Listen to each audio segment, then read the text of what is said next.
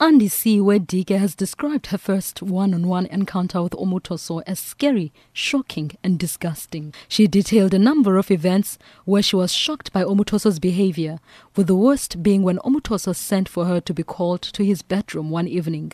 Dike, who was composed throughout her testimony, has told the court that when she went into Omotoso's bedroom, he told her to lock she says she went inside the semi dark room and knelt, which was a regular sign of respect in the house.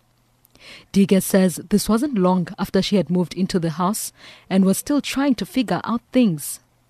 Dike alleges that Omotoso looked at her and pet the spot next to him in his bed.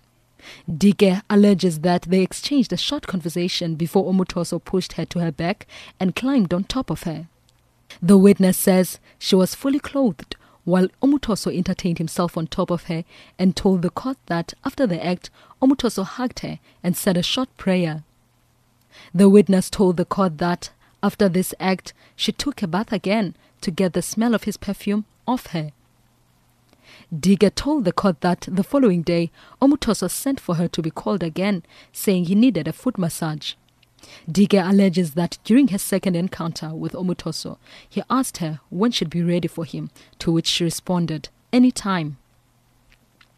The witness alleges that in the third incident, she was ordered to take off her underwear before he pleasured himself on top of her, but without penetrating her. She told the court that after the first few incidents, she stopped counting as it became a regular occurrence. Dike said that out of approximately 28 girls who lived in the house, only two went to school. She says these were very young girls as she was amongst the oldest. The trial continues. I am Andangonji in Port Elizabeth.